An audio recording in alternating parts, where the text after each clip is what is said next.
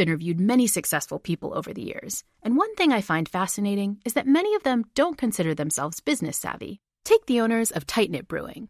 They turned to Chase for business for everything from banking and payment acceptance to credit cards, and do all of it in one place with the Chase mobile app. And that's helped these brew loving friends turn a passion into a business. Learn more at chaseforbusiness.com. Make more of what's yours. Chase mobile app is available for select mobile devices. Message and data rates may apply. JP Morgan Chase Bank, NA member FDIC. The most innovative companies are going further with T-Mobile for Business. The PGA of America is helping lower scores and elevate fan experiences with AI coaching tools and 5G connected cameras. AAA is getting more drivers back on the road fast with location telematics. And the Las Vegas Grand Prix is powering race day operations with 5G connectivity, giving fans an experience at the speed they deserve. This is accelerating innovation with T-Mobile for Business. Take your business further at t-mobile.com/now.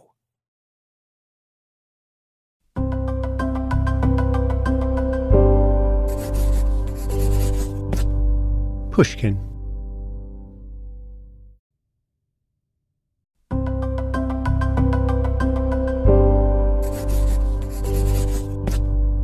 Pushkin. Hello, everyone. Just popping up before we start to note the debt this episode owes to Eric Klinenberg's book, Heatwave, which you'll hear cited several times. It's the definitive account of the disaster we describe, and I couldn't have written this episode without it.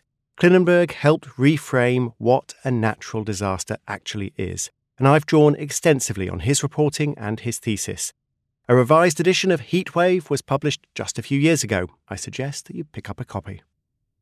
Time, weather, and 109 degrees. Unbelievable. So much for the morning jog. Be careful out there, folks. Yeah, do because that heat wave. At half past three on a Wednesday afternoon, the 12th of July 1995, Chicago's branch of the National Weather Service issued an advisory.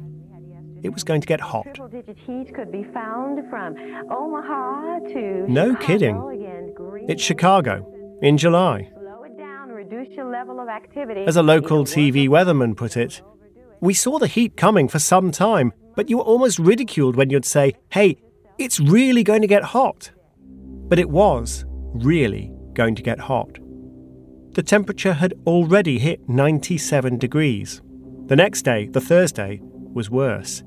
At Midway Airport, it was 106 degrees. And it was humid like being wrapped in hot towels. It felt like 125 degrees. To have a temperature of 104 and a dew point in the low 80s and not pop a thunderstorm was pretty extraordinary, said the weatherman. A thunderstorm's function in nature is to be the air conditioner. Nature's air conditioners weren't working that week. There was no thunderstorm, nor was there a cooling breeze from Lake Michigan to the north and east. Instead, hot, wet air was slowly oozing over Chicago from the southwest. Stores sold out of air conditioners. This is the kind of weather we pray for, said one appliance manufacturer. The lucky folk who did have air conditioners turned them up to the max. Those who didn't went to the beach or a municipal pool. People took boat trips out onto the lake, trips which were abandoned because passengers were becoming dehydrated and ill. As neighbourhood streets baked like ovens, some people set up sprinklers.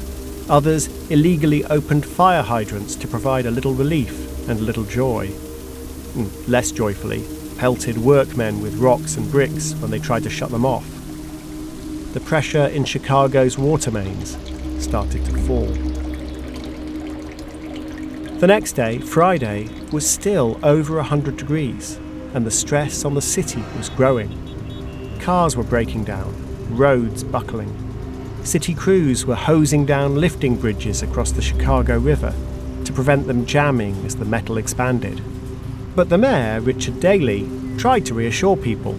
Let's not blow it out of proportion, he said. It's very, very, very hot. It's hot out there. Let's, we all walk But then, he added, it was just one of those crazy weather days, Very like a winter blizzard. hot. Yes, we go to extremes in Chicago, and that's why people love Chicago. We go to extremes. But it wasn't like a winter blizzard, which Chicago could fix by sending out the snowplows. The heat wave was subtler, more surprising, more deadly. Even for a city of extremes, there are limits to what can be endured. The heatwave was about to push Chicago through those limits. I'm Tim Harford, and you're listening to Cautionary Tales.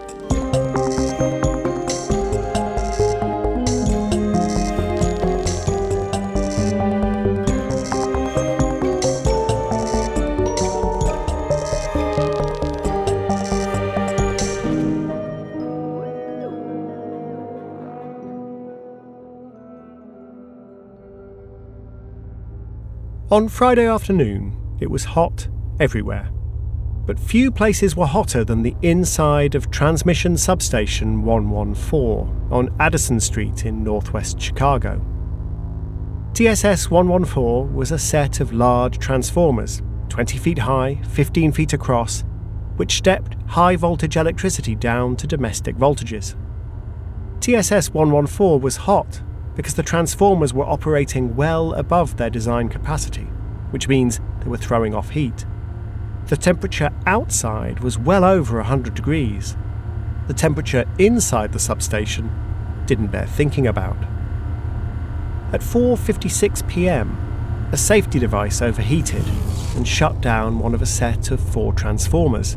The other 3 began to work even harder. At 5:47 p.m., a different safety device simply caught fire, and a second transformer failed. The third and fourth transformers didn't last long. 49,000 customers lost electricity the next 24 hours. And TSS 114 was merely the most serious of more than 1,300 electrical equipment failures during the heatwave. The power loss took out the air conditioning, of course, but it also took out the elevators in high rises, often the hottest buildings, and often a place where elderly people would live. And it took out the lights, both inside and outside. The whole area was dark, recalled the TV weatherman. People were walking around with flashlights. I've driven down Addison Street for I don't know how many decades. I didn't recognize it.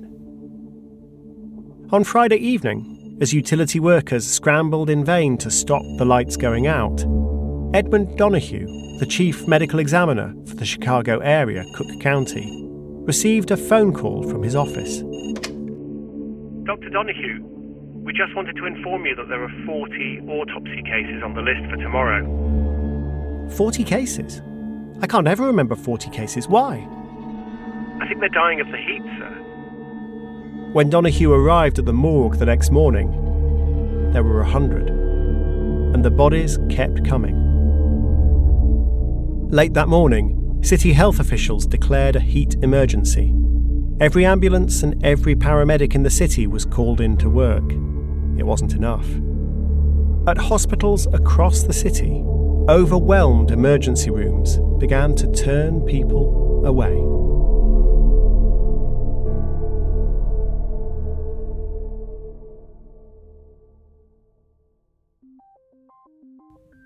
What gave the Chicago heatwave the potential to be so deadly was the combination of heat and humidity. This is measured by something called a wet bulb thermometer. A wet bulb thermometer is wrapped in damp cloth, which ordinarily would cool down the thermometer a lot as the water evaporates. But in humid conditions, the water evaporates slowly and the bulb isn't cooled much.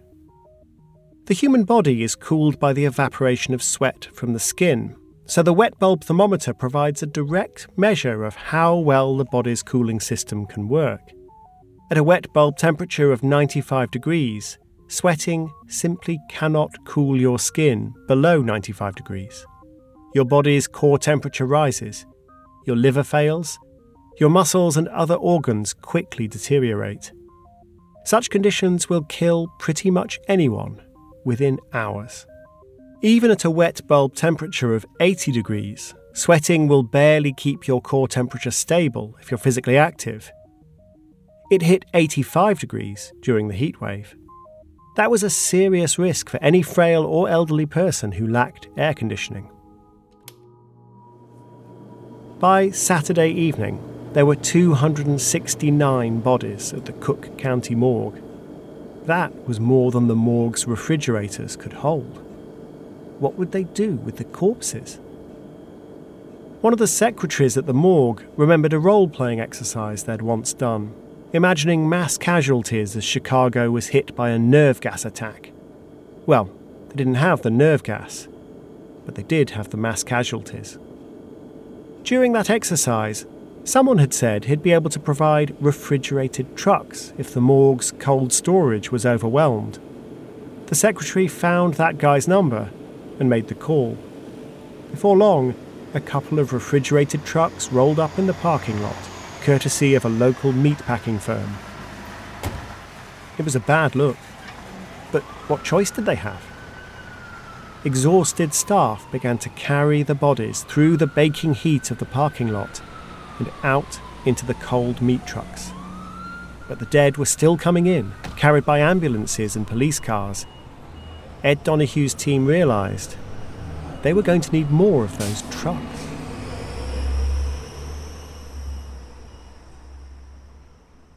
Mayor Daley had said that people love Chicago because we go to extremes. Now Chicago's hospitals were being tested to the extreme. So was the water system, drained of pressure by the sprinklers and the hydrants. So was its electricity supply, pressed beyond the limit as every air conditioning unit in the city was cranked up. Pauline Jankowitz was being tested to the extreme too. Pauline's malfunctioning air conditioner wasn't much use, and her apartment was turning into a sauna. She wasn't too tempted to go outside, however. Pauline's neighbourhood scared her. Chicago is just a shooting gallery, she said. I'm a moving target because I walk so slowly. Pauline lived up on the third floor by choice. If I were on the first floor, I'd be even more vulnerable to a break in. Pauline, who was in her 80s, suffered from both a weak bladder and a weak leg. Straying far from the toilet felt risky and embarrassing.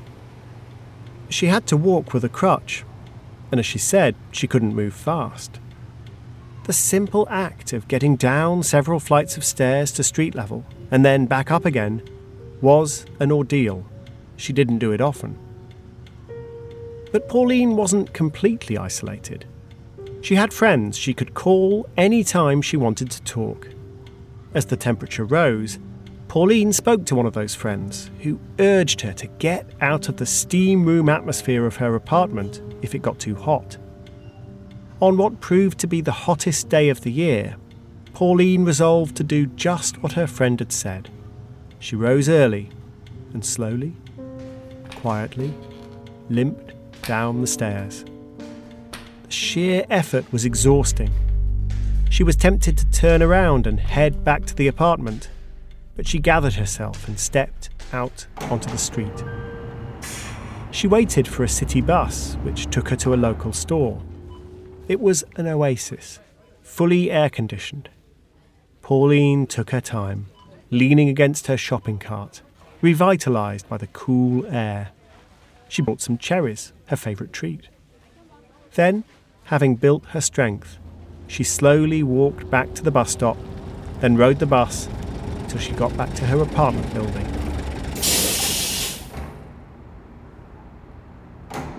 It was almost impossible to get back up the stairs. Her age, her weak leg, and above all the heat, made those few flights an almost insuperable obstacle. Back in the steaming apartment, there was no escape from the heat. Sweat beaded on her skin but did not evaporate. The air conditioning unit sputtered ineffectually. Pauline called her friend again. She was getting dizzy, she said. She could see her hands were swelling up. They felt numb, and that sensation was spreading. Her friend kept talking to her. Then Pauline said, I'm just going to dunk my head in some water, maybe get some wet towels.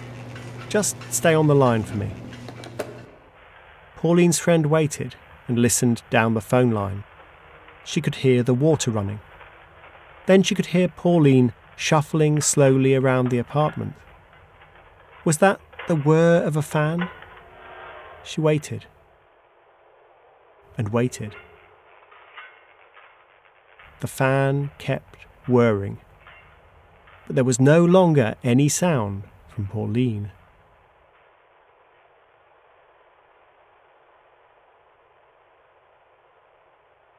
Cautionary Tales will return after the break.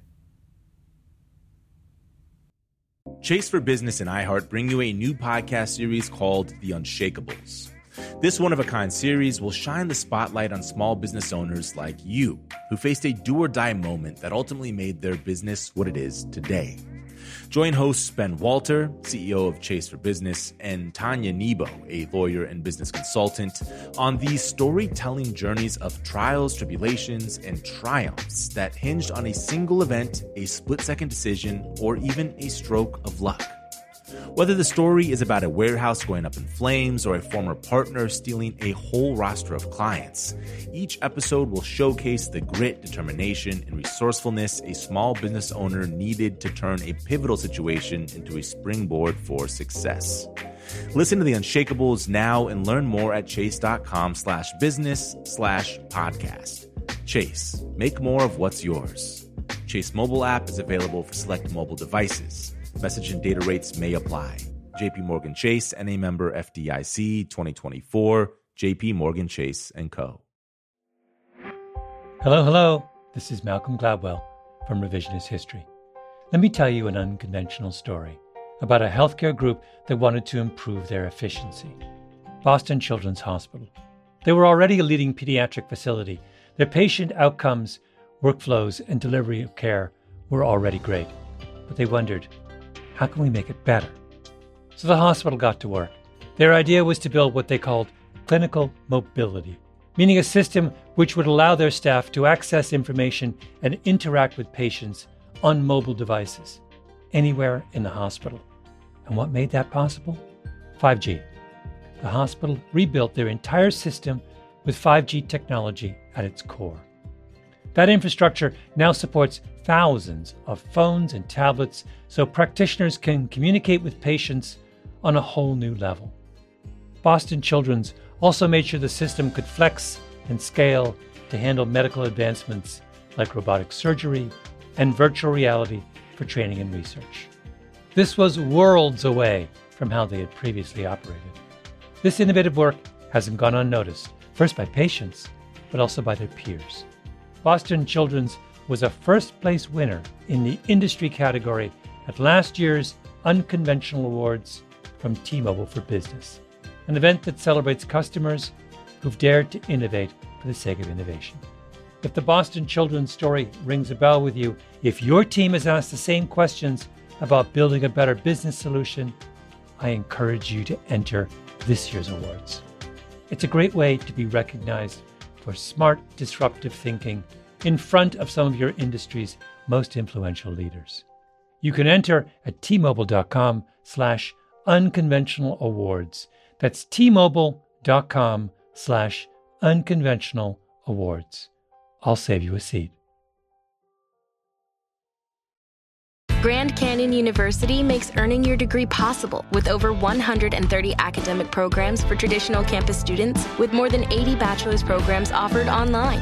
GCU provides you with the personal support you need, from complimentary unofficial transcript evaluations within 24 business hours to scholarships, academic support, and your GCU graduation team, led by your own university counselor. Find your purpose at GCU. Private, Christian, affordable. Visit gcu.edu.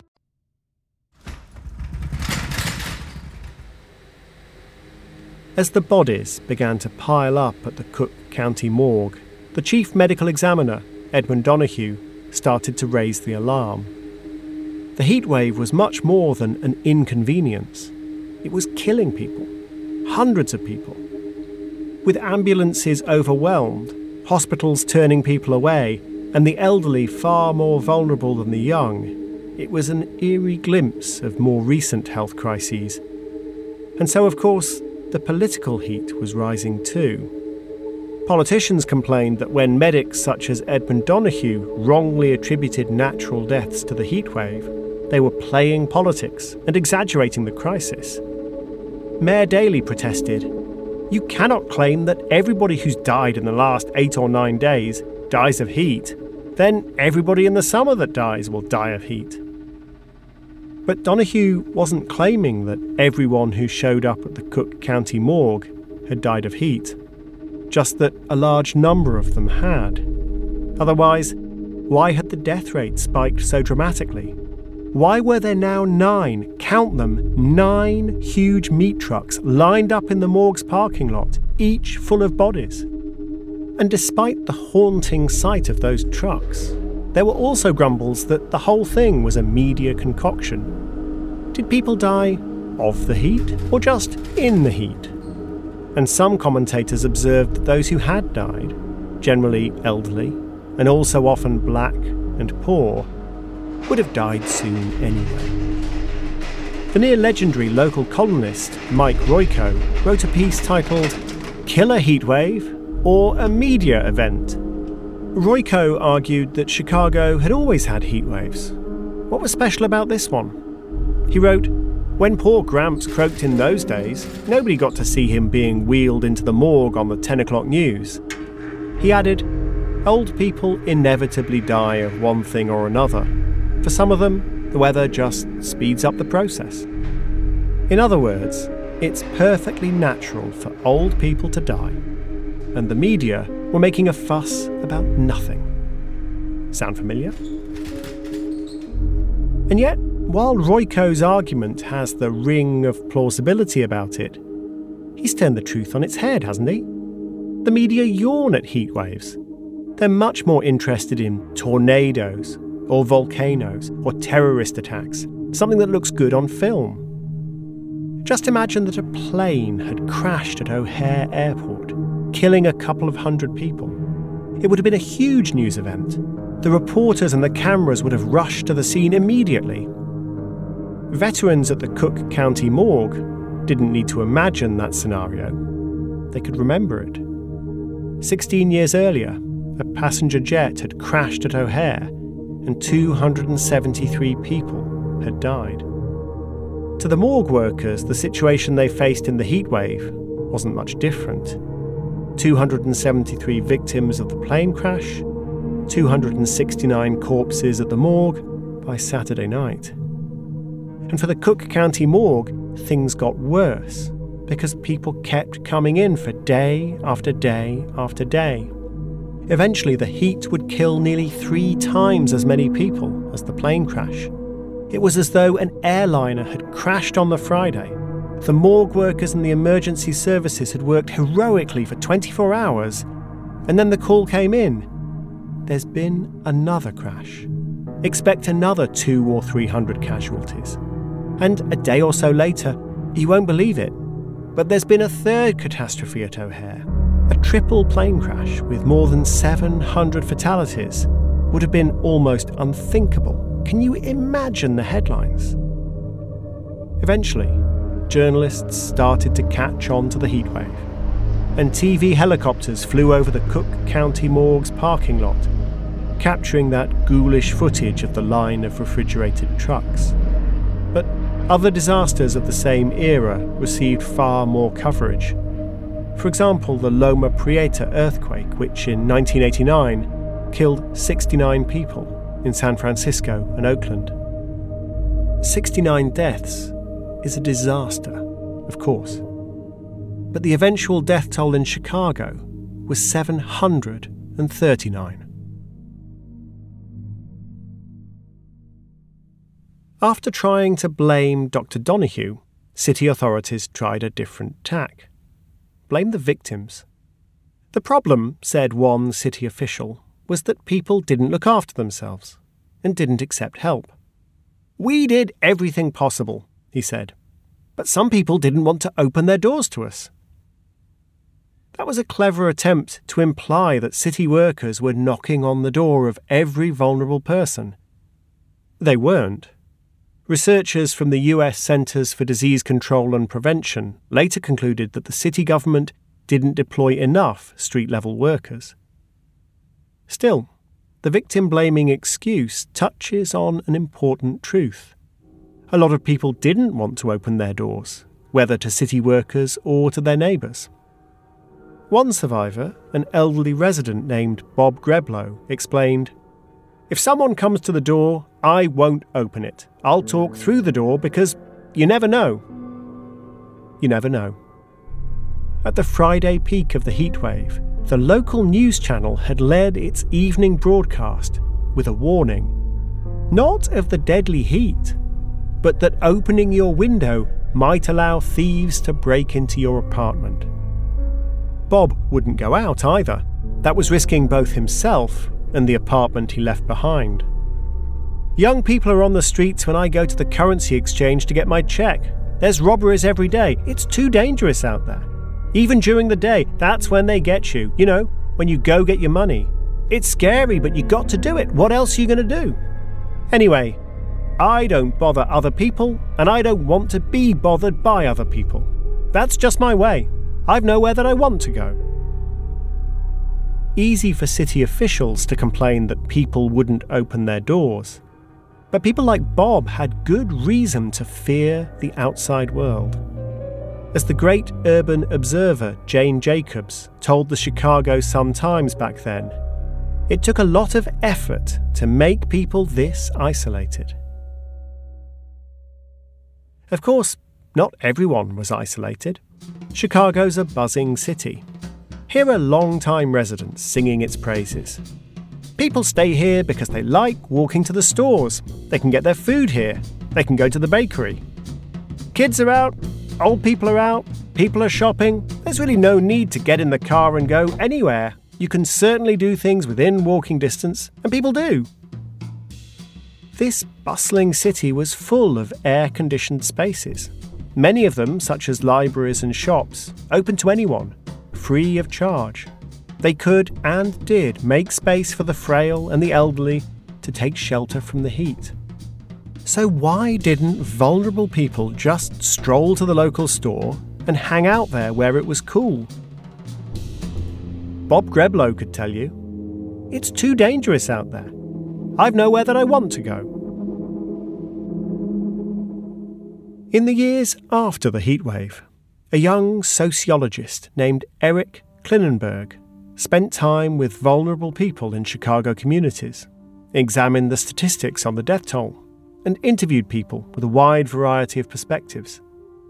His book, Heatwave, is the definitive account of what went wrong under the surface of the catastrophe. The most striking thing Klinenberg did was to contrast two adjacent Chicago neighbourhoods, South Lawndale and North Lawndale. On paper, both neighbourhoods had looked vulnerable, with lots of impoverished elderly people living alone. Both were mostly non white, another possible indicator of vulnerability. And yet, North Lawndale had a heatwave death rate 10 times higher than South Lawndale. We go to extremes, the mayor had said. And this difference truly was extreme. So, why had South Lawndale, so similar on paper, been largely spared, when North Lawndale had suffered so badly? But talking to local people about their lives, the explanation was clear. North Lawndale, where Bob Greblow lived, was depopulated. It was an urban desert pockmarked with vacant lots. Gangs used it as a convenient place to sell drugs. One resident had remembered his neighbours hanging out on sweltering nights in the 1950s. We used to sit outside all night and just talk. But that wasn't possible in 1995, not with bullets flying. Big employers such as International Harvester, Sears Roebuck, and Western Electric had moved away, and shops had closed the streets of North Lawndale felt deserted. Elderly people were afraid of being robbed when they went out, and afraid that their homes would be ransacked in their absence. They weren't used to walking to local shops, and there weren't many local shops to walk to. South Lawndale was equally poor, but it was overcrowded rather than deserted. As a result, it felt bustling and safe. You could step outside your door any time, and there would be folk around. Those happy Chicago residents we heard from a couple of minutes ago, walking around, visiting the bakery, they lived in South Lawndale. South Lawndale resident Frank Crook spent his whole life there. I'm not afraid of my neighbourhood, said Frank. We walk in the streets in the middle of the night when we come home. He sounds so different to Bob or Pauline, doesn't he?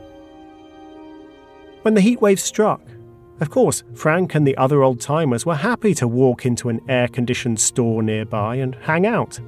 They felt safe leaving an empty apartment behind. When at home, they felt safe opening their doors to the people who came to check on them. In a heatwave, lively streets save lives. When the great Jane Jacobs summarised Eric Klinenberg's findings, she highlighted something so mundane that it's easy to overlook. In each neighbourhood, when the crisis struck, people kept behaving as they had before. North Lawndale didn't have a functioning community. South Lawndale did. When the crisis came, that meant that 10 times as many people died in desolate North Lawndale than they did in the bustling neighbourhood to the south. Cautionary Tales will return in a moment.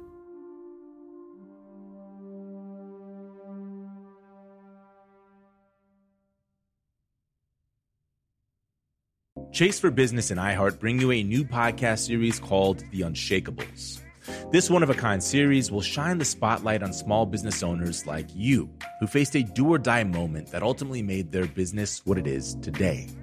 Join hosts Ben Walter, CEO of Chase for Business, and Tanya Nebo, a lawyer and business consultant, on these storytelling journeys of trials, tribulations, and triumphs that hinged on a single event, a split second decision, or even a stroke of luck. Whether the story is about a warehouse going up in flames or a former partner stealing a whole roster of clients, each episode will showcase the grit, determination, and resourcefulness a small business owner needed to turn a pivotal situation into a springboard for success. Listen to the Unshakables now and learn more at chase.com slash business slash podcast. Chase, make more of what's yours. Chase mobile app is available for select mobile devices. Message and data rates may apply. JP Morgan Chase and a member FDIC 2024, JP Morgan Chase and Co. Hello, hello. Malcolm Gladwell here from Revisionist History, my podcast about the overlooked and the misunderstood. A couple of years ago, I wrote a book called Outliers. It was about exceptional people, the ones who operate at the outer edges of human performance. Outliers fascinate me. And last year, I discovered an outlier in the form of a community organization Washington State's City of Bellevue. The city wanted to improve public safety by making their roads safer. So they created something that no one had ever built before a platform that gave road users warnings of any dangers ahead in real time. How did they build it? By using a combination of technologies the Cellular Vehicle to Everything Network, T Mobile's 5G network, and 5G connected cameras. People driving, bicycling, walking, running, can't forget people running, and people operating the transportation network now had a way to prevent crashes. It's been a huge success. The City of Bellevue earned first place in the community category at the T Mobile for Business Unconventional Awards, an event that celebrates T Mobile customers who've dared to innovate for the sake of meaningful change. If you're a T Mobile for Business customer and your team has, like the City of Bellevue, innovated something really, really cool, I encourage you to enter. It's also a great way for outliers to be recognized in front of your industry's most influential leaders. You can enter at tmobile.com slash unconventional awards. That's tmobile.com slash unconventional awards. See you there.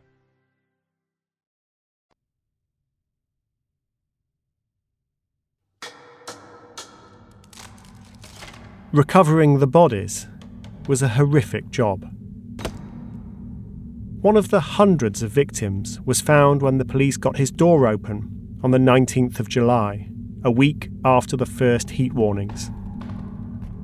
Male, age 79, black. Victim did not respond to phone calls or knocks on victim's door since Sunday, 16th July, 95.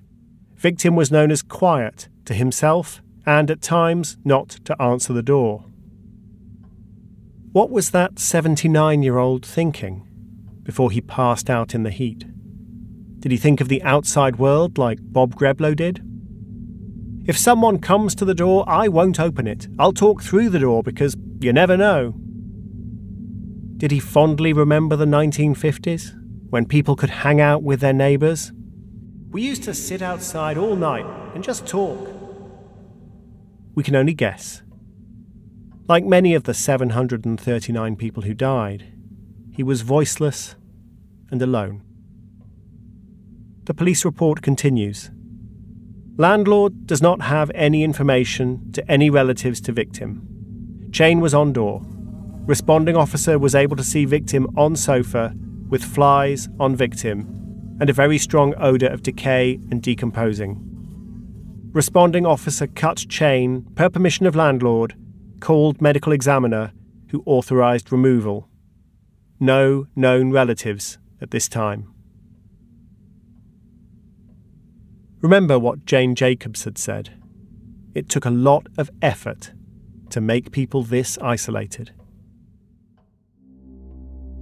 As the heat wave hit, it was easy to see the physical infrastructure failing the power cuts, the cracking roads, the trickling water mains, and the buckling bridges. But the physical infrastructure was straining all over the city.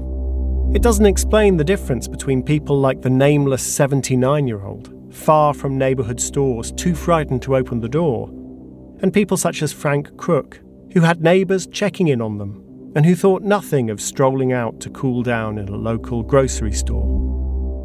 Remember that the death rate in North Lawndale was 10 times as high as the death rate in South Lawndale. The North Lawndale residents who died weren't killed by a failure of physical infrastructure around them but by a failure of the social infrastructure. That's much harder to see, to measure, or to fix. But the failure was all around them, constraining every single day of their lives.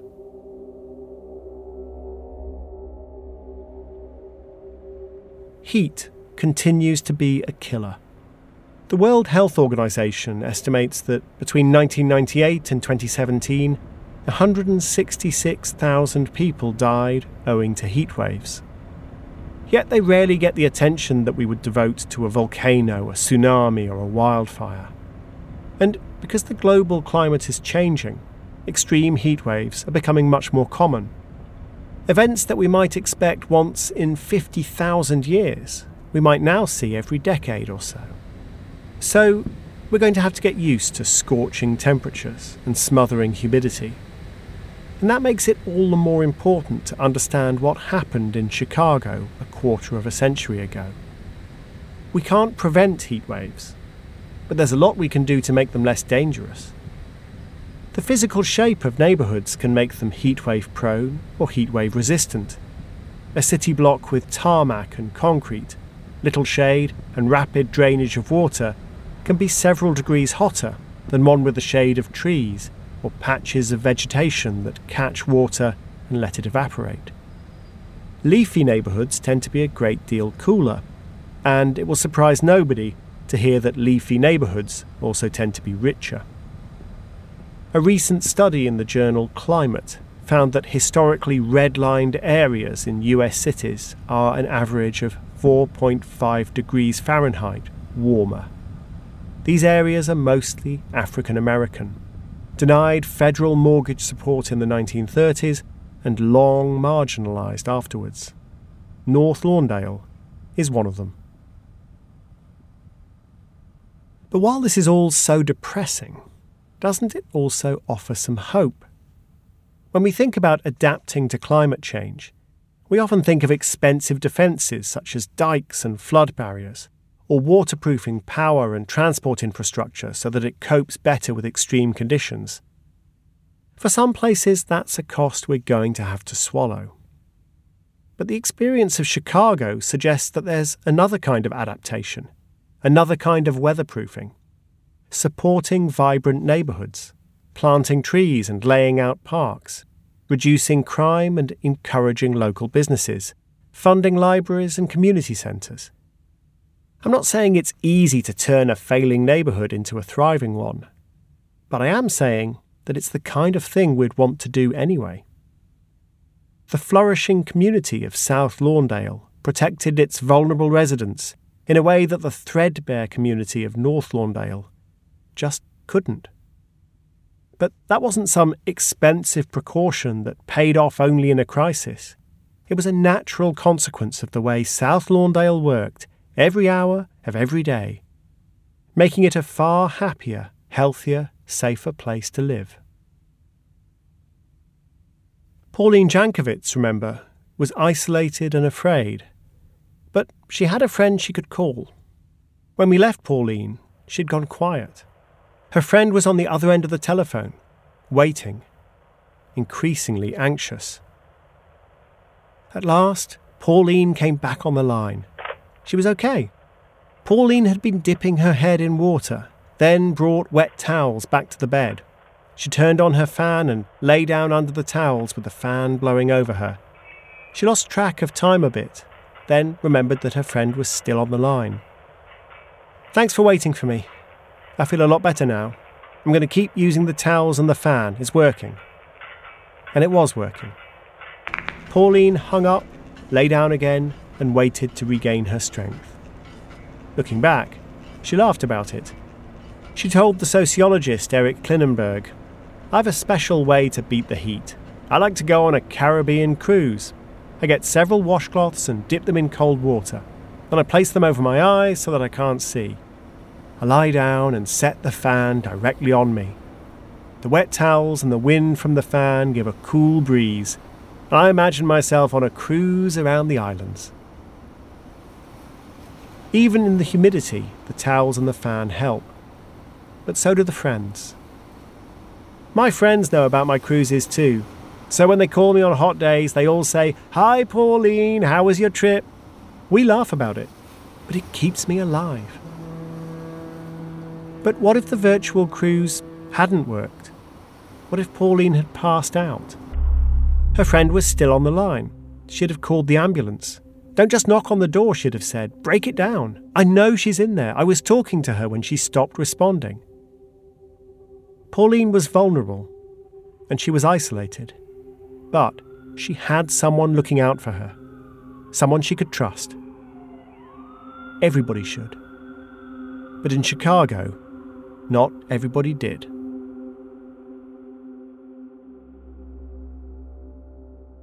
The last 41 victims of the Chicago heatwave were buried six weeks later in a mass grave, 160 feet long they were so alone that even after death, nobody came to claim them.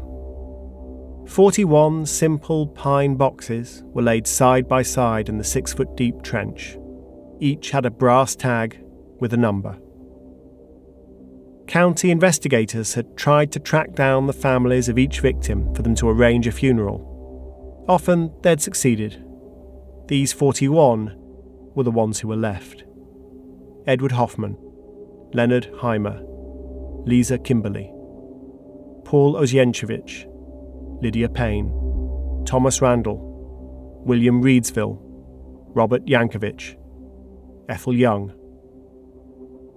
Sometimes no family member could be found. Sometimes the family didn't want to get involved. A few people had shown up to bear witness during the brief service.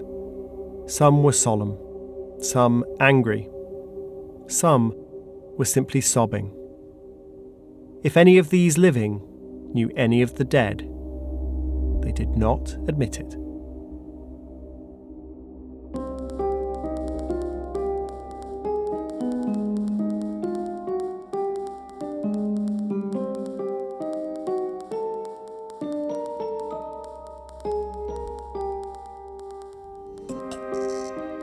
Eric Klinenberg's book is Heatwave. For a full list of our sources, see timharford.com.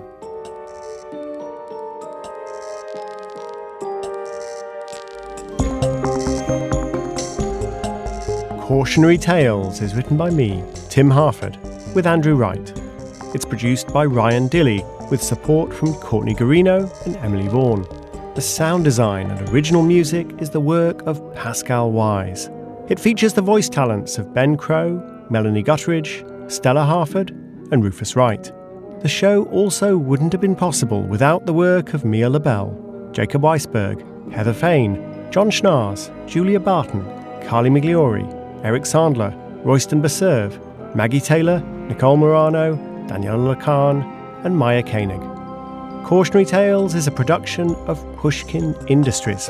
If you like the show, please remember to share, rate, and review. Tell a friend, tell two friends. And if you want to hear the show ads free and listen to four exclusive Cautionary Tales shorts, then sign up for Pushkin Plus on the show page in Apple Podcasts or at pushkin.fm slash plus.